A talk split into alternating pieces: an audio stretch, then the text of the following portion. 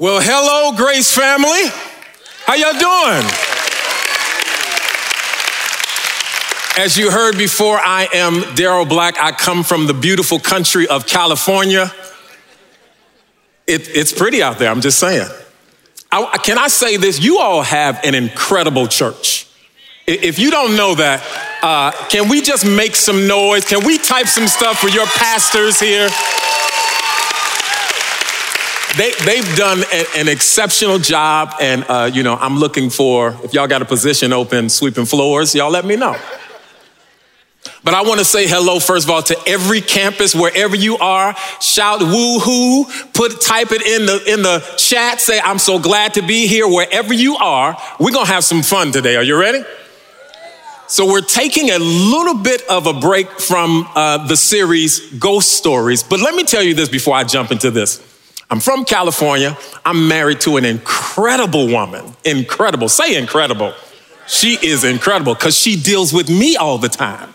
So she has to be incredible. We've been together more than 25 years. We have five children. I think there's a picture you guys get to see. Yeah. And we got some grown kids who are not ready to leave the house. I'll have a, a, parenting conference right after this and we can talk about grown kids in your house. But you all have been in this series called Ghost Series, Ghost Stories. Have you enjoyed it? Yes. So we're going to take a little bit uh, of a detour from that series to talk about something else. I'm going to give you the title of this sermon right off top. Let it go and move forward. Let it go and move forward all throughout scripture, all throughout the Bible, there is this theme that God wants us to level up. He doesn't want us to stay stuck. He doesn't want us to feel trapped. He wants us to move from one place to the next place. It's what God desires for us. Every time we look into scripture, God is trying to get us to move from one place to the next. Even in the book of Genesis, even when Adam and Eve gets kicked out of the garden, God is not done with them yet. He still wants them to level up. He is still trying to get them to Canaan because Canaan represents the life that God wants for you. And it's the same for us. God wants us to level up. Say that with me level up.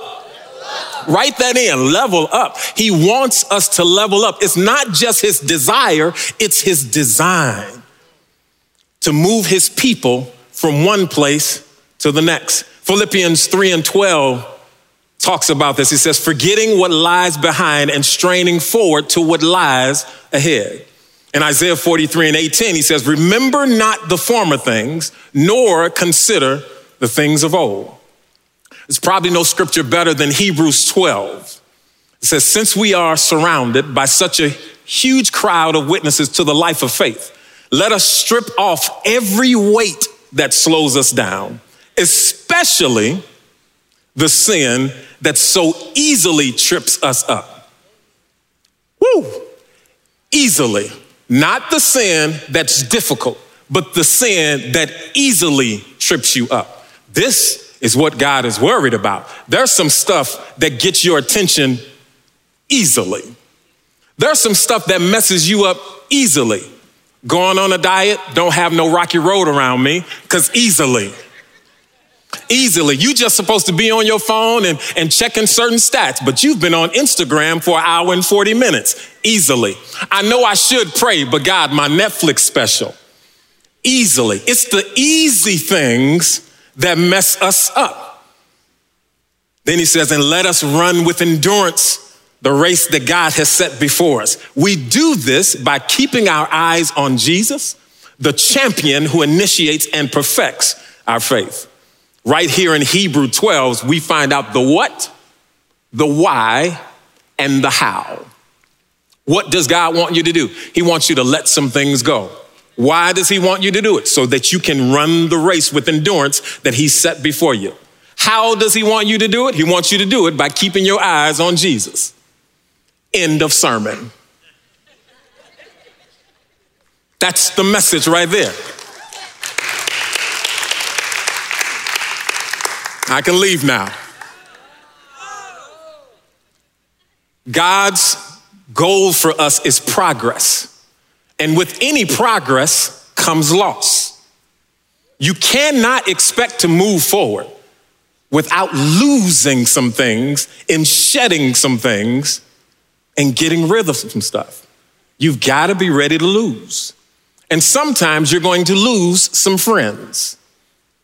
You might even feel like you're to lose your mind. You're to lose some comfort. You're to lose some stuff, but you're losing for the sake of progress. And just a sidebar God is more concerned with your transformation than he is with your comfort.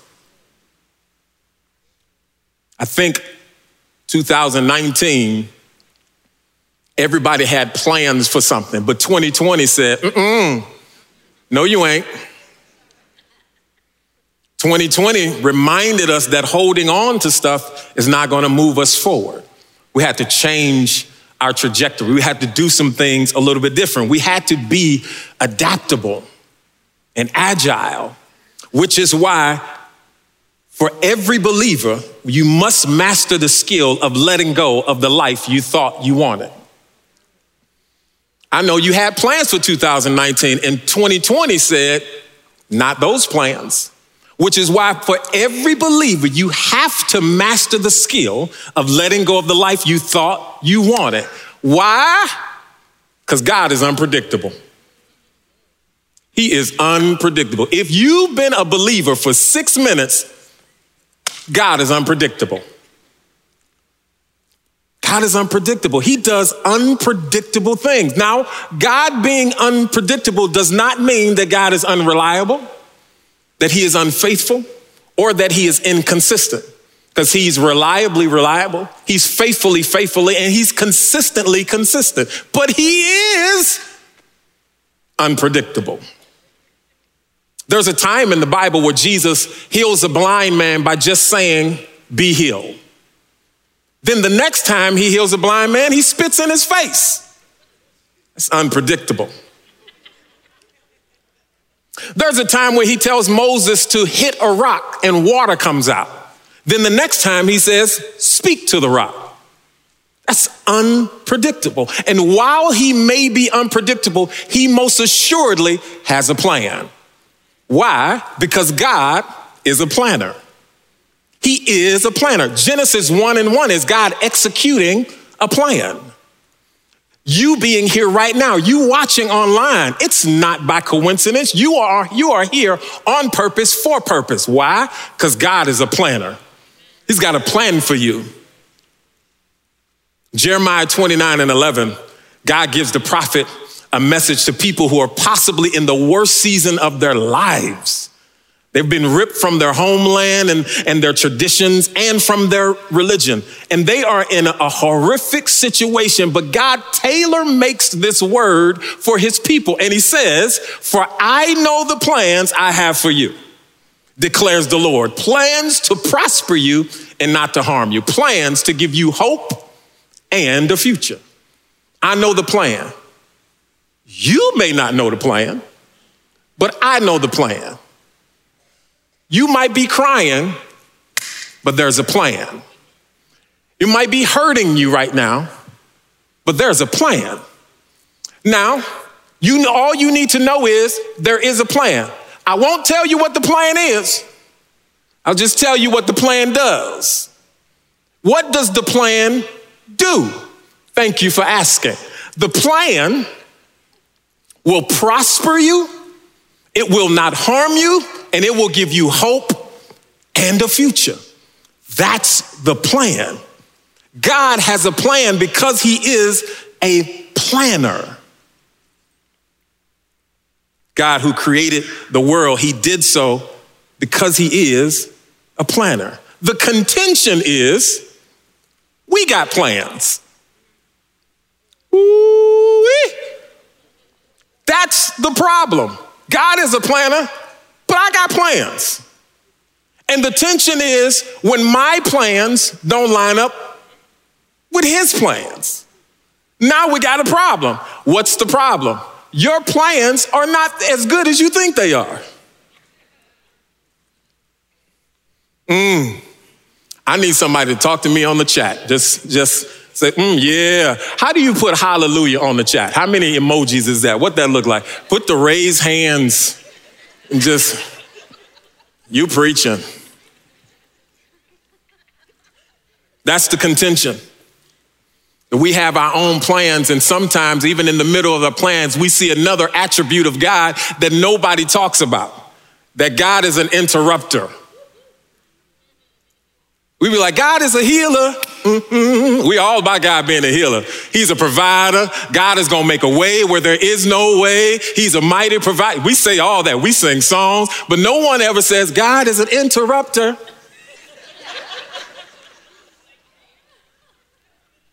We, we don't want to talk about the fact that God will interrupt your plans. But sometimes God uses life interruptions, interruptions to put his path and his plan in play. Sometimes God interrupts our plans so his purpose is revealed in our life. In Genesis 12, there's a man by the name of Abram and his wife, and he says, The Lord said to Abram, Leave your native country, your relatives, and your father's family, and go to the land that I will show you. Now, Abram and his wife Sarah, they're chilling. They live in life. They got money. They got land. They doing their thing. They settling down. And God says, move away from everybody. Everything you know, everything you like, move away. Can you imagine? Can you imagine the conversation that Abram has to have with his wife Sarah? They just built their dream home. And Abram said, Hey, babe, we moving. What, what you mean we move? We, God said move, so we moving. Where we going? I don't know. Because he, he, didn't, he didn't tell me where, are we going somewhere hot? I, I don't know. Are we going somewhere cold? I don't know. Well, what do you know, Abram? I know we moving. I know we moving. Later in their life, he also tells them that they're about to have a child. And they are in the glory years. He goes to Abraham and says, You are about to have a child. And Abraham, who's almost 100 years old, is like, All right now. yeah. Okay. Y'all know what it takes to have a child. He goes to Abraham and says, You're about to have a child. And Abraham is excited, as he should be. He goes to Sarah and said they're about to have a child. And Sarah's like, first of all, you are not about to mess up this body that I've worked for for 90 years. She laughs because she could not accept God interrupting their plans. God is an interrupter. He does that stuff sometimes. He, he steps in and messes up all your plans. But I am glad that God is an interrupter. Because one day I wasn't a believer. And it's the interruption of Jesus dying on the cross and then rising again that gives me life. I thank God for interrupting my plans because my plans were bad. And his plan was, I want to bring you home. I want to make you whole. I want to heal you from the inside out.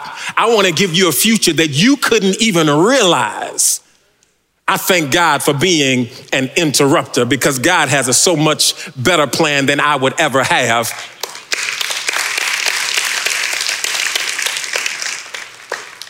Then, in a completely different story, you all know Moses, yes?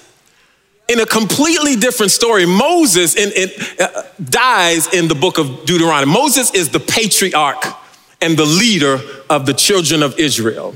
He leads them out, and many years later, he dies. Deuteronomy 34 says, And Moses, the servant of the Lord, died there in Moab. As the Lord had said, he buried him in Moab, in the valley of Beth Peor. But to this day, no one knows where his grave is. To this day, even currently, no one knows where Moses is buried. Now we jump all the way to Jude. This is Old Testament, now we're going to New Testament.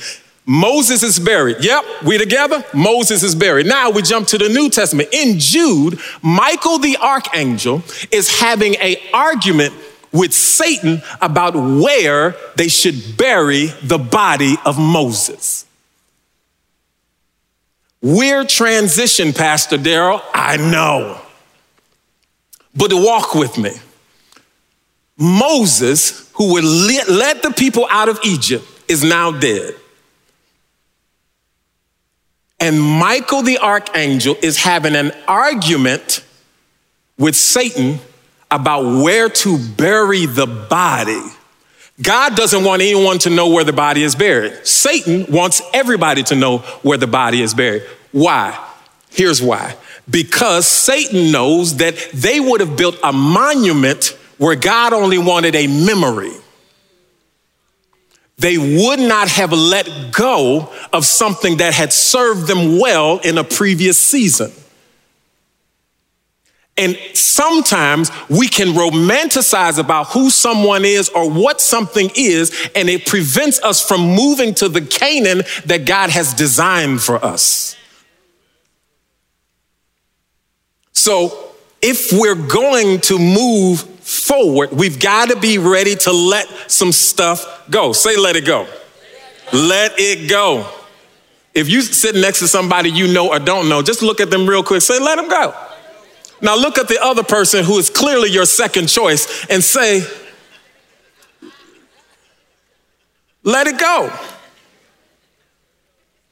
If you're going to let go of the life you thought we wanted, we must be willing to move on without the closure we thought we needed.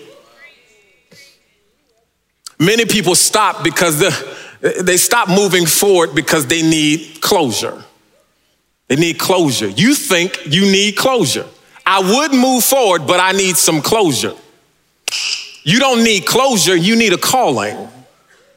You're waiting on, see, there are some people in this room, there are some people who are watching, and I know it. I know it. That's why I'm here. I know that there are some people that need to let go of some stuff before we get into 21. Before you get to Monday, before you get to the next day, you need to let go of some things right now. You know what you've been holding on to. You know what God is saying. You know that whatever that person who is on your phone right now that you need to stop texting, let it go.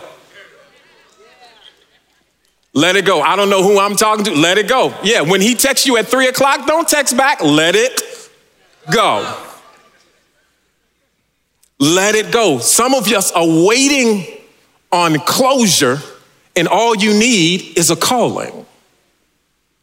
God only gives us answers to the things we need answers for, not to the things we want answers for. You need what you need only to move forward.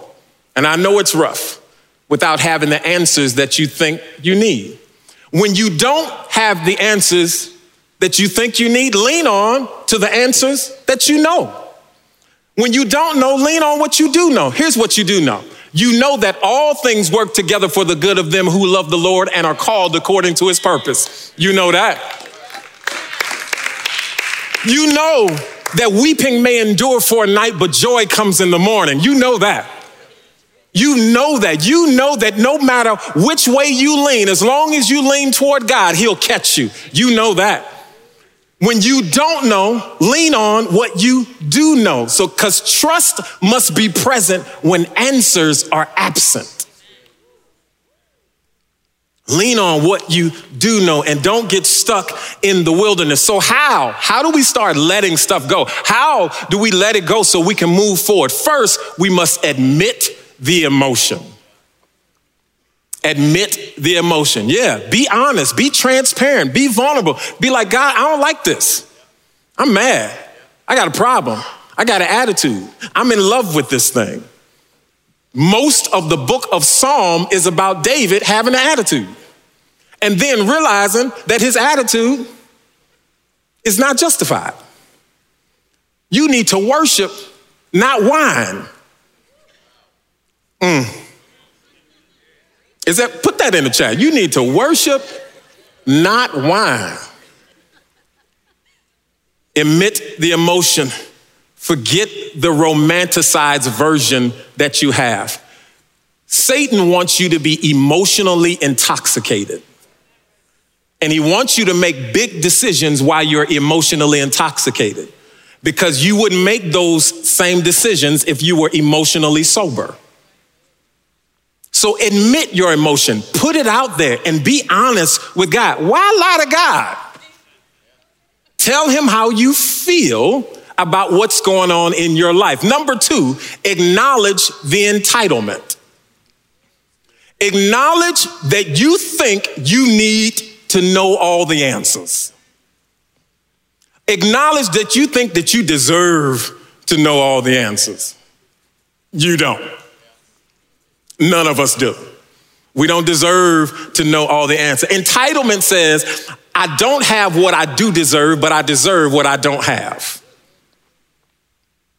And the antidote to entitlement is appreciation, which says, I don't deserve what I have. I imagine in the story when, when Moses goes off with God, and this is the DBV version, the Daryl Black version. I imagine in the story when Moses goes off with God, two leave, only one returns. Only God comes back, no Moses. And I imagine there's two million people. At least one of them was like, hey, God, where's Moses? I need to know. Before we do anything, we're not throwing no parties. We ain't making no cake. There will not be no nothing. I need to know where Moses is. Well, who are you? I'm Sheila. I'm on the board. I need to know.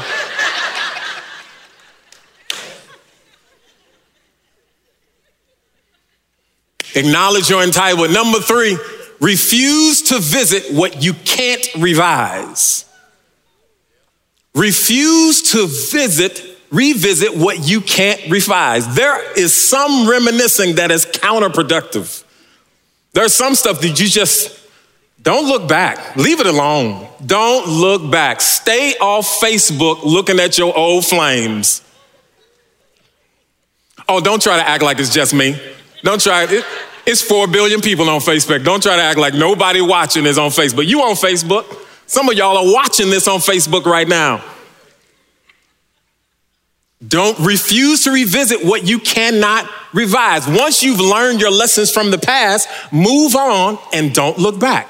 In Luke 17 and 32, Jesus says, Remember Lot's wife. Now, there's a story that happens in the Old Testament. I won't get into it real deep, but there's a story that happens in the Old Testament, and there's a city that God is going to destroy. City's called Sodom and Gomorrah. And Lot is there with his wife. He is the, the, the nephew of Moses, of Abraham. He is the nephew of Abraham. And God says, Get your people out. So he says, Here are the instructions. When you get your people out, tell them to run to the hills, but don't look back. There's nothing for you back there. I'm going to destroy that there's something new for you this way. Well, as they take off running, Lot's wife looks back. She turns into a pillar of salt and dies. She's gone because she looked back. What, the promise that God has for you is not behind you, it's in front of you. Can I tell you a story?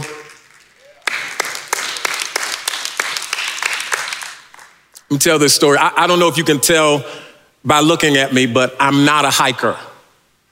Um, I'm not a hiker. For obvious reasons, sir.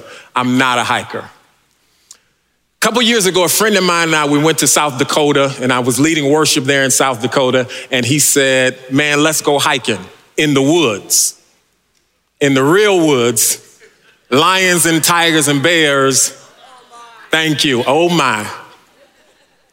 But I'm adventurous. I was like, let's go hiking. So we go to the front desk and they tell us, hey, go hiking. You'll take this trail. It's going to take you to the monument. I'm like, all right, cool. Let's do this thing.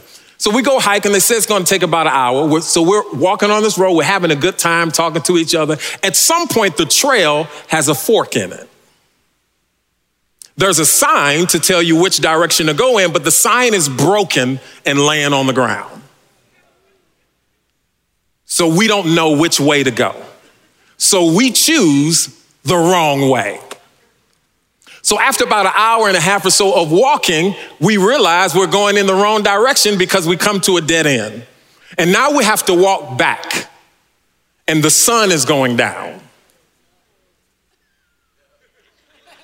And in my mind, when the sun goes down, starts to go down in the woods, again, let me explain to you this is the woods. It's midnight. It's midnight to me. I don't care if you can still see the sun, it's midnight to me. I've seen the movies. All day we've been walking, we've been hearing things. We've been hearing squirrels running and birds chirping in the tree, and I'm living on a swivel. I'm living on a hey. Hey, hey. Because we in the woods. At one point, I heard something really big. Now, in my mind, it was a bear, a lion, and a shark. I don't know where the shark came from. But in my mind, it was big. It wasn't a squirrel and it wasn't a bird. It was big. So I did what any normal person would do in this situation, and I ran. I ran like the wind.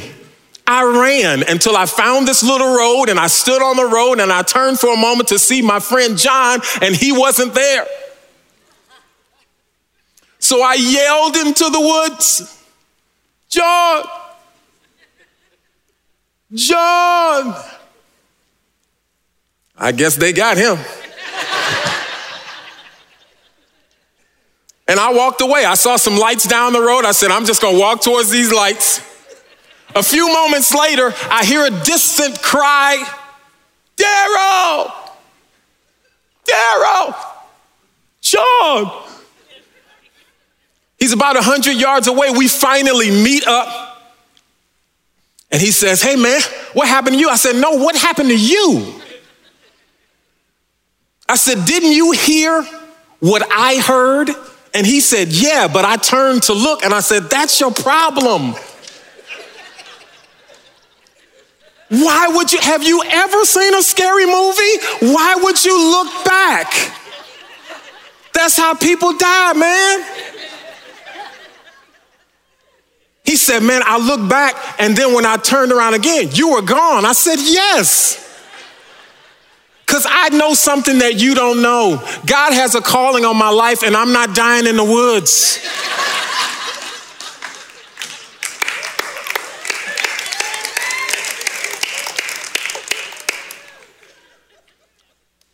Don't look back.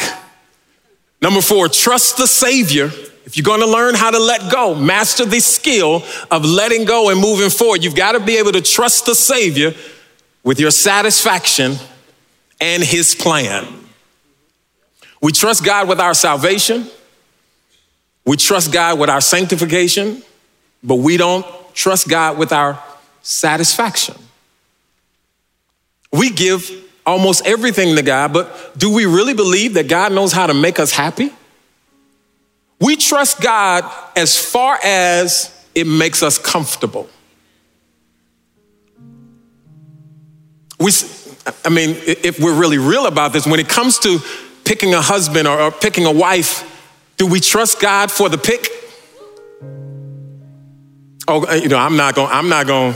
I'm not going to read the Bible to find out what kind of wife I should have and what kind of husband I should be with. I'm just going to do my preference. I mean, God is good for church stuff, but not for life stuff. Do we trust God with our happiness? God has nothing but the best in mind for you. And until you start to learn to let some stuff go, you'll never see what he has in store. In, in Moses' In the book of Deuteronomy, when Moses died, one of the reasons that God doesn't want them to know where Moses is buried because they still have to get to Canaan. God has been trying to get them to Canaan since Genesis. God has been trying to get them to Canaan since they left the Garden of Eden. Even when we talk about Abraham, and when God comes to Abraham and tells Abraham that he wants to leave and take him to another country, guess where he's going? Canaan. Guess what happened? Before God comes to Abraham, God went to his father in chapter 11. At the end of chapter 11, it said that his father settled in Hur, a place called Ur. He was supposed to be going to Canaan, but he settled in another place. Even though God had Canaan, he settled somewhere. My word for you right now is don't settle. Don't settle. And and and and I get it. Abraham's father settled because they had another son, and his son died in that city. So he stayed in that city where his son died.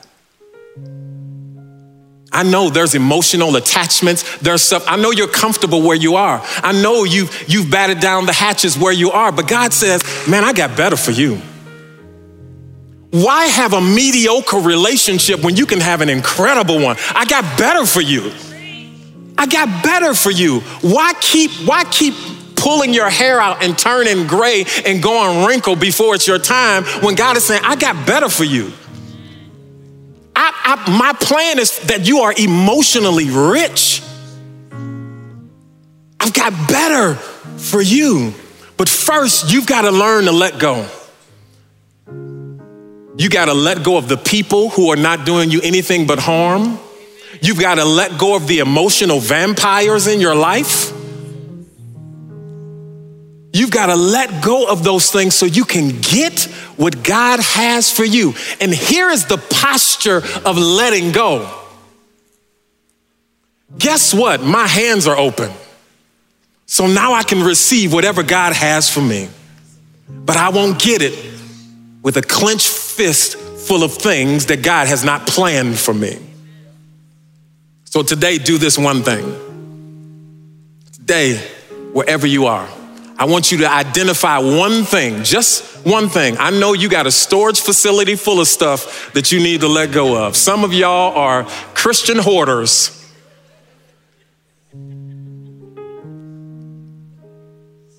Do this one thing that God is calling you to let go of so that He can catapult you into your next season. Don't let this day end without you shedding some things and letting go of some things that are keeping you bound, and you know what they are. Today is the day to let go of the non essentials.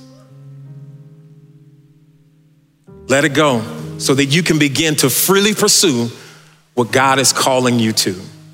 God's plans for you is always better than our plans for ourselves. So let it go and move forward. Amen. Amen.